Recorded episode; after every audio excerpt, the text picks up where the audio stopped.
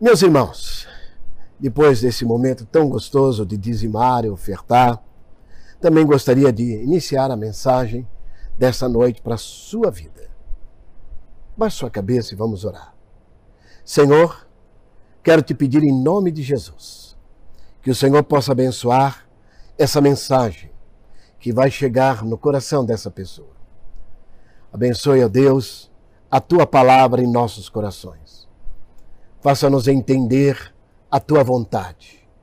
Em nome de Jesus. Amém. Gostaria de trazer o tema para vocês, experimentando a presença em meio à solidão. Nós estamos, de fato, em meio a uma batalha. Daí a importância de estarmos conectados para a batalha espiritual. Temos trabalhado esse tema e continuaremos durante todo esse ano, conectados para a batalha espiritual. Mas não podemos estar conectados para a batalha espiritual sem pensarmos que há uma necessidade da presença. Porque na presença de Deus em nós, nós somos capazes de diluir, de destruir toda e qualquer solidão. 2 Reis, capítulo 6, verso 16, diz: não tenha medo. Não tenha medo. É o texto básico nosso deste ano. Texto áureo. Hoje, então, a mensagem experimentando a presença de Deus para uma batalha. Esta é uma batalha que nós temos que travar. Qual é a batalha? A solidão. Nós estamos dentro das nossas casas. Não podemos sair, não podemos abraçar, não podemos tocar os nossos amigos, não podemos beijar. Estamos numa situação bastante complicada. Nós estamos como se estivéssemos dentro de uma caverna, fechados. E mesmo estando numa caverna, ainda temos a possibilidade de estarmos conectados também com a presença do Pai. Mesmo estando nessa condição, o Pai está presente. E por isso, eu quero afirmar que nós experimentaremos a vitória gloriosa. Quero iniciar dizendo isso. Quero iniciar dizendo que para aqueles que estão em Cristo não há solidão. Há presença. A solidão nos leva a vários sentimentos. Sentimentos esses mentirosos. Medo, solidão, desânimo. Afirmo que são comportamentos aprendidos. Nós aprendemos isso. Há uma fraqueza aprendida. Essa fraqueza que domina as pessoas, os crentes, mesmo que quando se convertem, não aprenderam ainda lançar sobre ele toda a vossa ansiedade. E permanecem em um estado de solidão, mantendo assim velhos paradigmas. Vamos pensar nos israelitas. Estavam 400 anos escravizados. Imaginem, José chegou lá, se tornou um príncipe naquele lugar, mas passaram-se 400 anos, se esqueceram da história. Passaram a ficar subjugados. Aprenderam a cultura da escravidão. Aprenderam a permanecer naquela condição. Mas Deus levantou e desafiou Moisés. Em Êxodo, capítulo 6, verso de 6 a 8, diz assim. Êxodo, capítulo 6, 6 a 8. Por isso, diga aos israelitas, disse o Senhor a Moisés, fala para eles, eu sou o Senhor, eu os livrarei do trabalho imposto pelos egípcios. Eu os libertarei da escravidão. Eu os resgatarei com braço forte e com poderosos atos de juízo. Eu os farei meu povo e serei o Deus de vocês. Então vocês saberão que eu sou o Senhor, o Deus de vocês, que os livra do trabalho imposto pelos egípcios. E os farei entrar na terra que, com mão levantada, jurei que daria a Abraão, a Isaque, a Jacó, e eu darei a vocês como propriedade. Eu sou o Senhor. A chave para o comportamento de solidão. Anos de condicionamento criaram nos israelitas um sentimento de desamparo. Até mesmo quando Deus diz para eles irem, serem livres, Moisés chega para eles e diz: olha, vamos, preparem as malas, nós vamos embora daqui. Eu creio que eles ficaram olhando para Moisés e disse: para onde? Que história é essa? Nós nascemos aqui, nós já temos até os costumes dos israelitas. Do que você está falando? Vocês podem pensar sobre isso? Se preparem, arrumem as malas, vamos sair dessa situação de escravidão, de abandono, de solidão. Mas parece que aquilo não tocava seus corações. Vamos, Deus nos deu a vitória. Ele não vai nos dar uma terra. Ele nos ama, Ele quer remir. Ele quer libertar você. Ele quer tirar você dessa situação. Ele está convidando vocês a saírem dessa caverna, desse estado depressivo. Ele tem uma terra prometida. Com tudo isso, mesmo Moisés tentando motivá-los, qual foi a resposta deles? Qual foi a resposta? Está no Êxodo capítulo 6, verso 9. Veja bem o que eles respondem. Moisés declarou isso aos israelitas, mas eles não deram ouvidos, por causa da angústia. O que era? Angústia. Por causa da angústia e da cruel escravidão que sofriam. Por isso que eu disse que já era um comportamento aprendido. Havia um paradigma de escravidão, de estado de escravidão. Imagine que muitos já haviam absorvido essa cultura. São 400 anos, gente, vivendo subjugados. Foram gerações e gerações criados dessa cultura egípcia. Quero exemplificar. Por exemplo, aqui em Campo Grande, nós temos uma colônia japonesa aqui muito grande.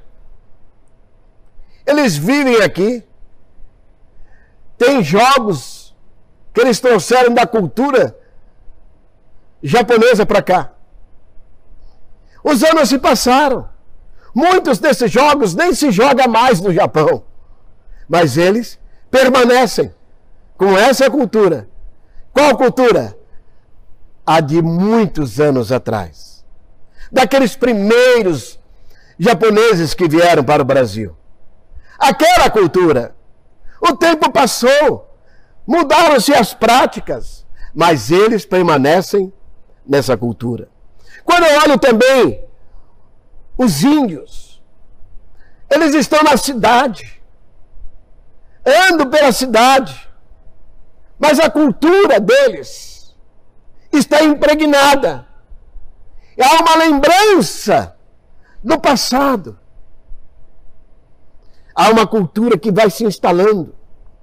A cultura vai impregnando. E a hora daqui a pouco já não são mais da tribo porque não conseguem viver na tribo.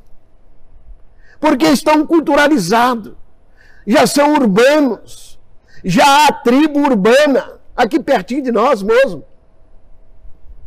Quando eu penso nisso, também penso nos alemães, lá no sul, que cultivam a cultura. No entanto, já estão culturalizados na cultura brasileira. São filhos e filhos e filhos de alemães. Já não tem nada de alemães. Já não tem a cultura da Alemanha. Perderam. Assim estava o povo de Israel. Deus estava chamando, mas eles não tinham ouvidos. Os israelitas viviam um sentimento de desamparo aprendido. Até mesmo quando Deus disse que ia libertá-los, eles não tinham a ideia do que era ser livre. Bem, nós vamos te libertar. Vocês vão para uma terra diferente. E eles, mas por quê? Para quê? Você seria capaz de imaginar que um dia os carros poderiam até voar, flutuar? Ou lembrar que algum tempo atrás nós estaríamos falando pelo celular? Culturas. Às vezes não somos capazes de imaginar.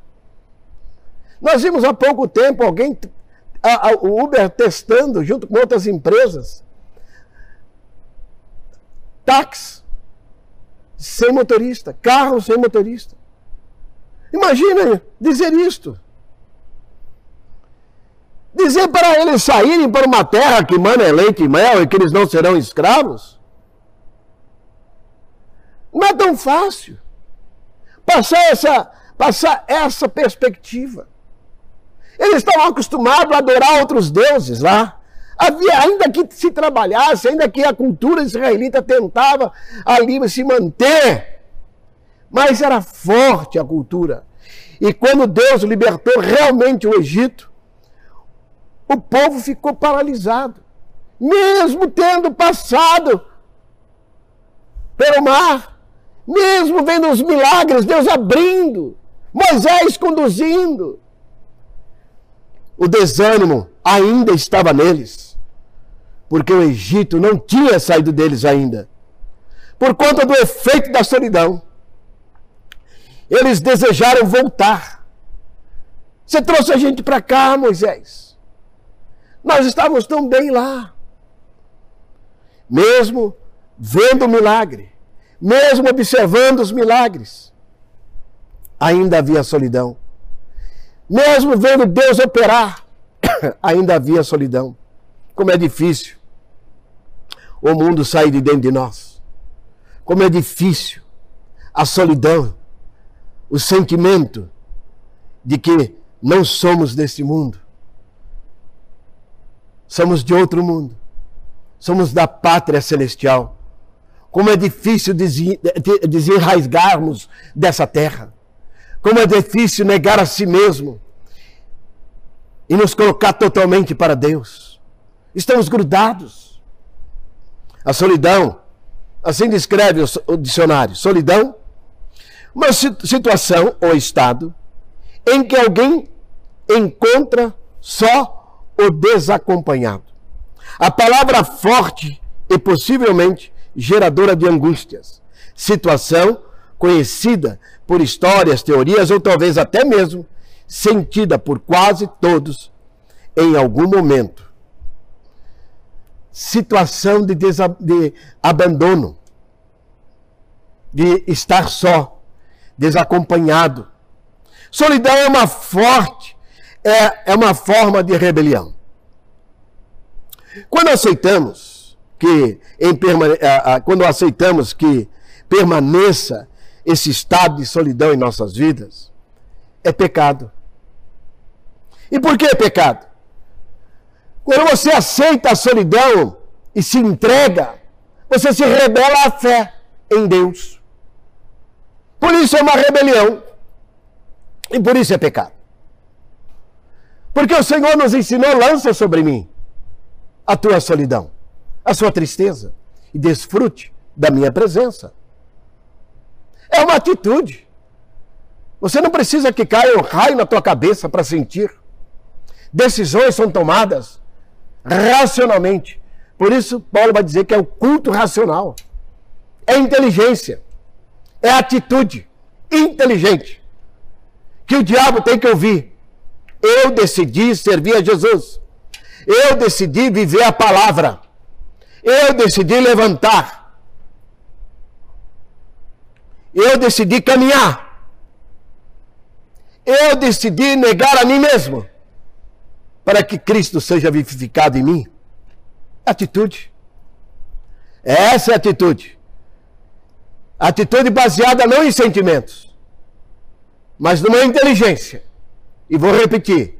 Uma inteligência conectada com a inteligência de Deus. Vou repetir ainda o texto. O Espírito de Deus que testifica com o nosso espírito e diz: você é meu filho. Você é filho de Deus? Então você está conectado com Ele.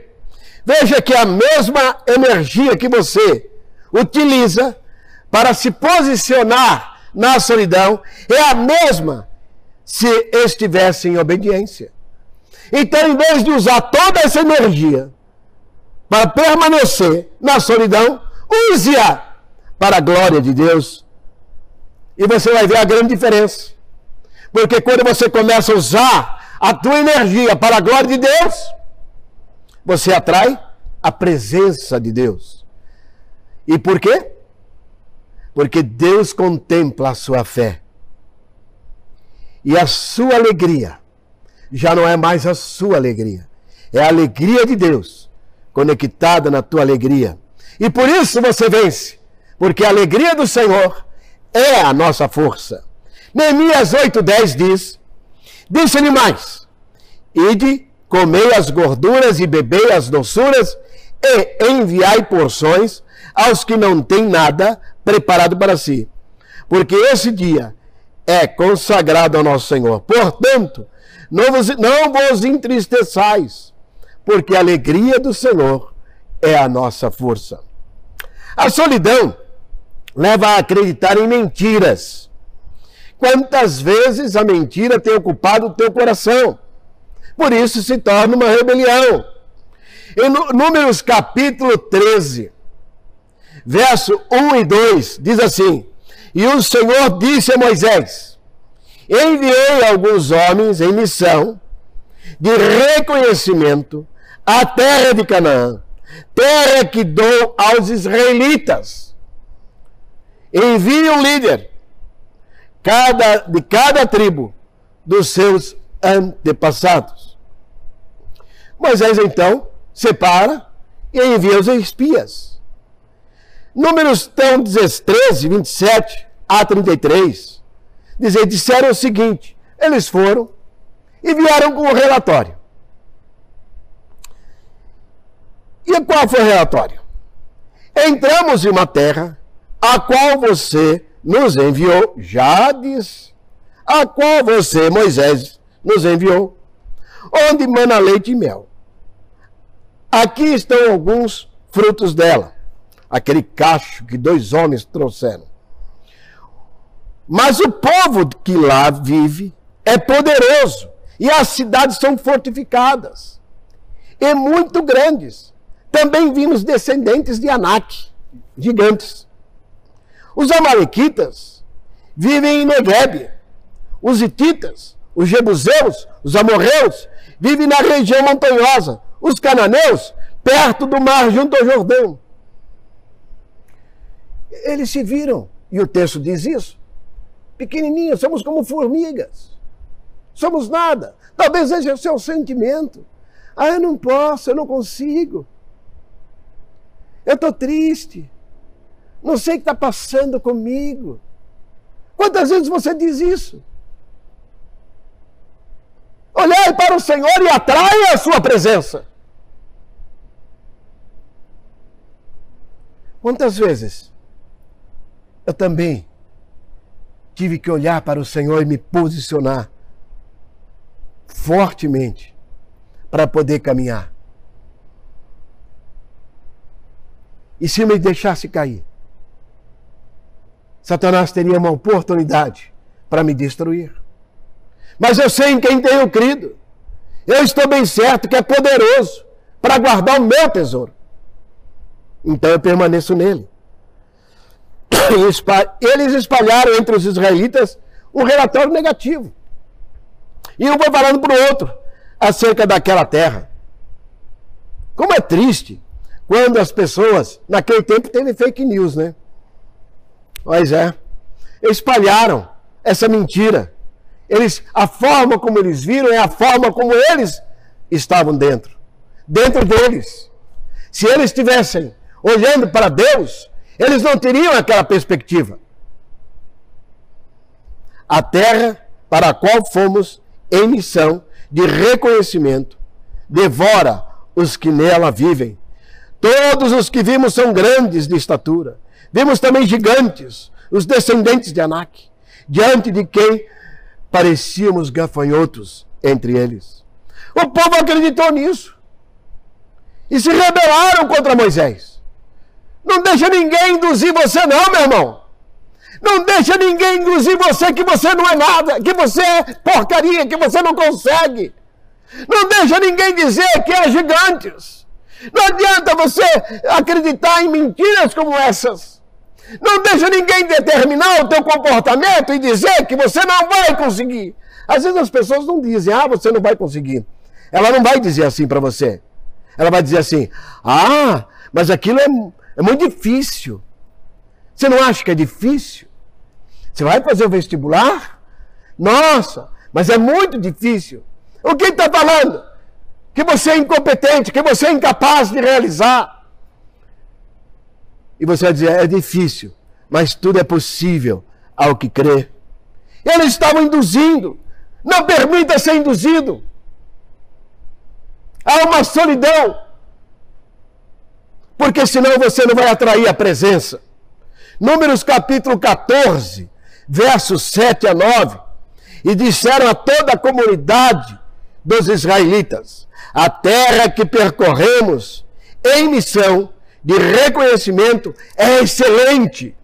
Se o Senhor se agradar de nós, Ele nos fará entrar nessa terra, onde mana leite e mel, como disse Moisés, e dará, como disse Deus a Moisés, e dará a nós. E somente não sejam rebeldes contra o Senhor, e não tenham medo do povo da terra, porque nós os devoraremos como se fosse pão. A proteção deles se foi, mas o Senhor está conosco. Não tenham medo, disse Josué e Calebe. A perspectiva de Josué e Calebe era a perspectiva de Moisés. Era a perspectiva de alguém que tinha a proximidade de Deus. Será que diante de tanta gente, só tinha 3 pessoas capazes de entender que Deus faria a grande mudança? É verdade. São poucos os que creem de fato. Se você pensar, até para dizimar, precisa crer dessa forma, para ofertar, para dar uma oferta a mais, precisa crer dessa forma, porque Deus é o provedor. Não vai me faltar, porque o Senhor está comigo. O medo não toma conta de mim. Infelizmente, eles creram em quem? Nos falsos, nos fake news. Não vai dar certo. Quantos fake news nós estamos ouvindo na televisão? Não vai dar certo, não vai dar certo. Eu não acredito nisso. Eu acredito no meu Deus Todo Poderoso, que tudo é possível. Diferente de Davi, que diante de uma mentira gigantesca, vem uma verdade no nosso coração. Israel estava afugentado, mas Davi preferiu acreditar no Senhor dos Exércitos. Você precisa acreditar em Deus. Você precisa decidir. 1 Samuel capítulo 17, 26 diz, Davi perguntou aos soldados que estavam ali ao seu lado, O que esse incircunciso está aí para desafiar o exército de Deus vivo? Davi, quem estava falando? Davi estava olhando um gigante. E ele disse: o que é isso aí? O que é essa montanha de carne aí? Está querendo intimidar Israel.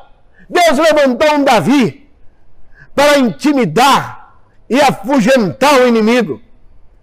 E é isso que tem que acontecer. Temos que ser como um Davi. Temos que levantar como um Davi, crendo que o Senhor fará. Depois de declarar de quem punha a sua confiança, diz: Davi disse a Saul: ninguém deve ficar com o coração abatido. E eu digo a você, não fica com o seu coração abatido por causa dos filisteus ou por causa dessa situação. O teu servo lutará com ele. Maridão, diz aí para sua esposa: eu, sacerdote dessa casa, eu vou lutar em oração, eu vou vigiar nessa casa, o Senhor fará diferença nessa casa, porque eu sou o sacerdote dessa casa. Esposa, levanta forte e diz para ele assim: então, meu sacerdote, eu serei a tua auxiliadora, estarei com você orando, e os nossos filhos, nossos parentes serão abençoados, porque você e eu estaremos juntos nessa batalha. A esposa, ajudadora do seu marido, motivadora do seu marido, e diz: estamos juntos. Há esperança para aqueles que estão sozinhos e sentindo solidão. Há esperança, porque vivo é o Senhor. Ele livrará das mãos dessa solidão, dessa tristeza. Deus te tirará dessa condição. Mais impressionante é como Davi se dirige ao gigante. E eu quero que vocês se dirijam dessa forma ao gigante. Davi disse ao filisteu: você vem contra mim com espada, com lança, com dardo, mas eu vou contra você, em nome do Senhor dos Exércitos, Deus dos Exércitos de Israel, a quem você desafiou. Você vai olhar, vai levantar, vai andar na sua casa, vai caminhar e vai dizer assim: Satanás, nessa casa você não manda, porque nessa casa mando eu, manda meu Senhor. O Senhor me colocou aqui nessa casa como sacerdote. O Senhor me colocou para tomar conta dos meus filhos, da minha esposa. E aqui, Satanás, eu, em nome do Deus vivo, declaro a vitória nesse lugar. Hoje mesmo o Senhor entregará nas minhas mãos, e eu matarei e cortarei a sua cabeça. Hoje mesmo darei os cadáveres dos exércitos dos filisteus, às aves dos céus e aos animais selvagens, e toda a terra saberá que há Deus em Israel. Na sua casa, todos saberão que há um Deus na sua casa. Aleluia! Glória a Deus! Há um Deus na sua casa. Oh, glória! Vira para o seu filho, para a sua esposa, para os seus amigos que estão à sua volta, diz: há um Deus na minha casa. Há um Deus. Aqui está a grande diferença. Os israelitas viam a partir de si mesmo, seus recursos humanos, seus recursos psicológicos. Davi via a partir de quem ele era. Você tem que olhar do ponto de vista quem você é em Cristo Jesus. Quem você é? Você é filho do Deus Altíssimo, aquele que te dá força e vitória. Jesus vem e vence toda a raiz de amargura. Jesus vem para realmente declarar a tua vitória. Pois desci do céu, não para fazer a minha vontade, mas para fazer a vontade daquele que me enviou, disse Jesus em João capítulo 6, verso 38. Davi é o início, é a raiz. Jesus faz parte dessa genealogia. Jesus, raiz de Davi. Mateus 12:20 diz: não quebrará o caniço rachado, não apagará o pavio fumegante, até que leve vitória à sua justiça. Jesus levou a cabo, Jesus foi para a cruz, Jesus desceu até o inferno. E Jesus disse: ó solidão, ó mentiroso, onde está a tua vitória? Onde está a tua vitória? Jesus desceu lá e disse para Satanás: estás derrotado. Onde está, ó morte, a tua vitória? Satanás, naquele momento, foi amarrado. O Senhor pisou na cabeça da serpente. Jesus veio para te dar a vitória. E assim como Davi libertou o povo, matou o gigante, assim Jesus também liberta você. Libertou e trouxe na cruz do Calvário a grande libertação. Deu alegria, acabou com a presença da solidão. Agora não há mais solidão, porque Jesus é a luz do mundo. Aonde estava a solidão, aonde estava a amargura, aonde estava a tristeza, agora já não mais. Agora não mais. Por quê? Porque Jesus está presente na sua casa. Quero concluir dizendo o seguinte: Elias passou um momento muito sério depois de uma grande batalha. Jezabel tentou destruí-lo com um bilhetinho, mandou uma mensagem para ele. Depois de ter lutado e destruído os deuses, os profetas de Baal, foi parar numa caverna, mas Deus foi lá buscá-lo. Ele tirou ele de lá. Deus sempre tira você da caverna. Deus sempre está atento às nossas tristezas. Deus está sempre presente para dizer: filho meu, vinde a mim, todos os cansados e oprimidos, porque eu vos aliviarei. Jesus quer dar essa vitória. Ele desceu do céu para não fazer a vontade dele, mas para fazer a vontade de Deus, para fazer a vontade daquele que o enviou. É isso que acontece com aqueles que estão em Cristo. Aqueles que estão em Cristo, nova criatura são, e sabe que Jesus é a nossa força. Querido, cadê a solidão? Acabou. Por quê? Porque a presença de Deus é luz. E Jesus veio para iluminar o mundo e iluminar a sua vida. E por isso ele diz: eu sou a luz do mundo. E ele diz assim: você também é a luz do mundo. Sabe por quê?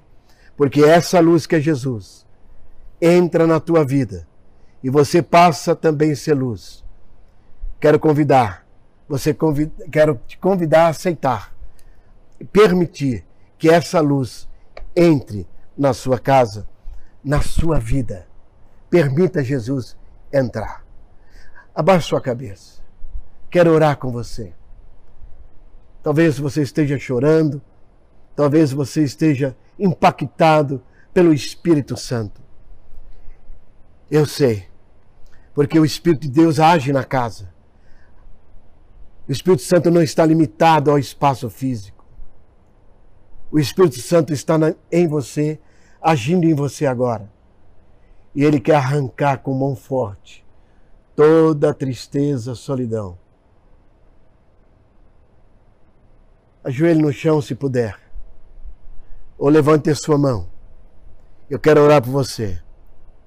Ore comigo. Senhor Jesus, eu te convido a entrar no meu coração. Entra na minha vida. Retira de mim toda a solidão, toda tristeza, e coloque em mim a tua alegria, porque nessa noite eu declaro que Satanás não tem mais lugar no meu coração. Eu tomo posse de forma consciente e decidida. Eu te aceito como meu Senhor e Salvador. Obrigado, Senhor, porque nesse momento o teu Espírito já invadiu essa casa e essa pessoa já te aceitou como Salvador e Senhor. Que Deus te abençoe. Deus abençoe todas as famílias. Que a paz do Senhor esteja contigo. Até domingo que vem.